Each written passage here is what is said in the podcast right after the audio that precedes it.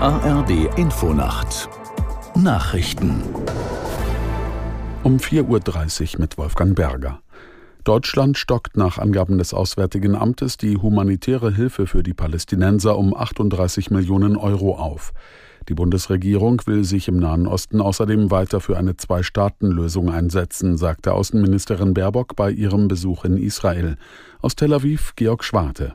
Die Zwei-Staaten-Lösung. Für die deutsche Außenministerin ist sie auch am Ende ihrer dritten Reise in die Nahostregion nach dem Hamas-Terrorangriff das einzig nachhaltige Modell, das dauerhaft Frieden und Sicherheit für Israelis und Palästinenser garantieren könne, so Baerbock nach einem Treffen mit ihrem israelischen Amtskollegen Kaun am Samstagabend in Tel Aviv.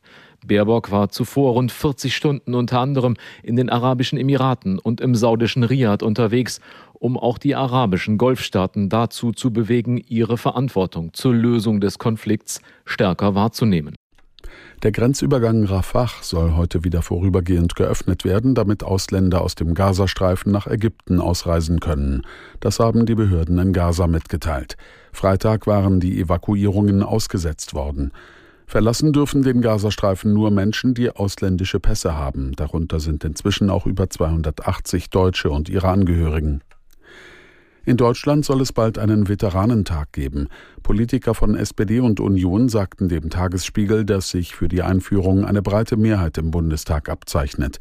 Die Ampelfraktionen würden nächste Woche letzte Details klären. Mit dem Veteranentag sollen die Leistungen ehemaliger Soldaten gewürdigt werden. Die Union schlägt als Termin den 12. November vor. An diesem Tag im Jahr 1955 wurde die Bundeswehr gegründet.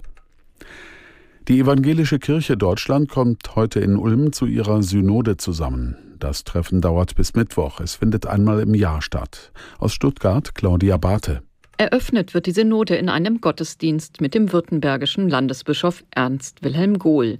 Darin soll auch die Solidarität mit Israel zum Ausdruck kommen. Nach Berichten über die Arbeit von Synode und Rat, Friedenswerkstatt und Diakonie wird am Dienstag die neue Kirchenmitgliedschaftsuntersuchung vorgestellt, an der sich erstmals die katholische Kirche beteiligt hat.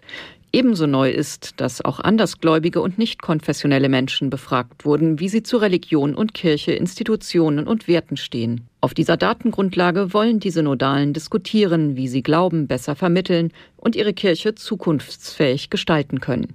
Anschließend werden Betroffene und Kirchenvertreter aus dem Beteiligungsforum sexualisierter Gewalt über ihre gemeinsame Arbeit berichten. Und das Wetter in Deutschland. Am Tage stark bewölkt, gelegentlich Regen von Franken und Sachsen bis zum Niederrhein auch mal heiter, maximal 2 bis 11 Grad. Am Montag viele Wolken und Schauer, 5 bis 16 Grad. Am Dienstag regnerisch, gebietsweise Auflockerungen möglich bei 6 bis 15 Grad. Es ist 4.33 Uhr.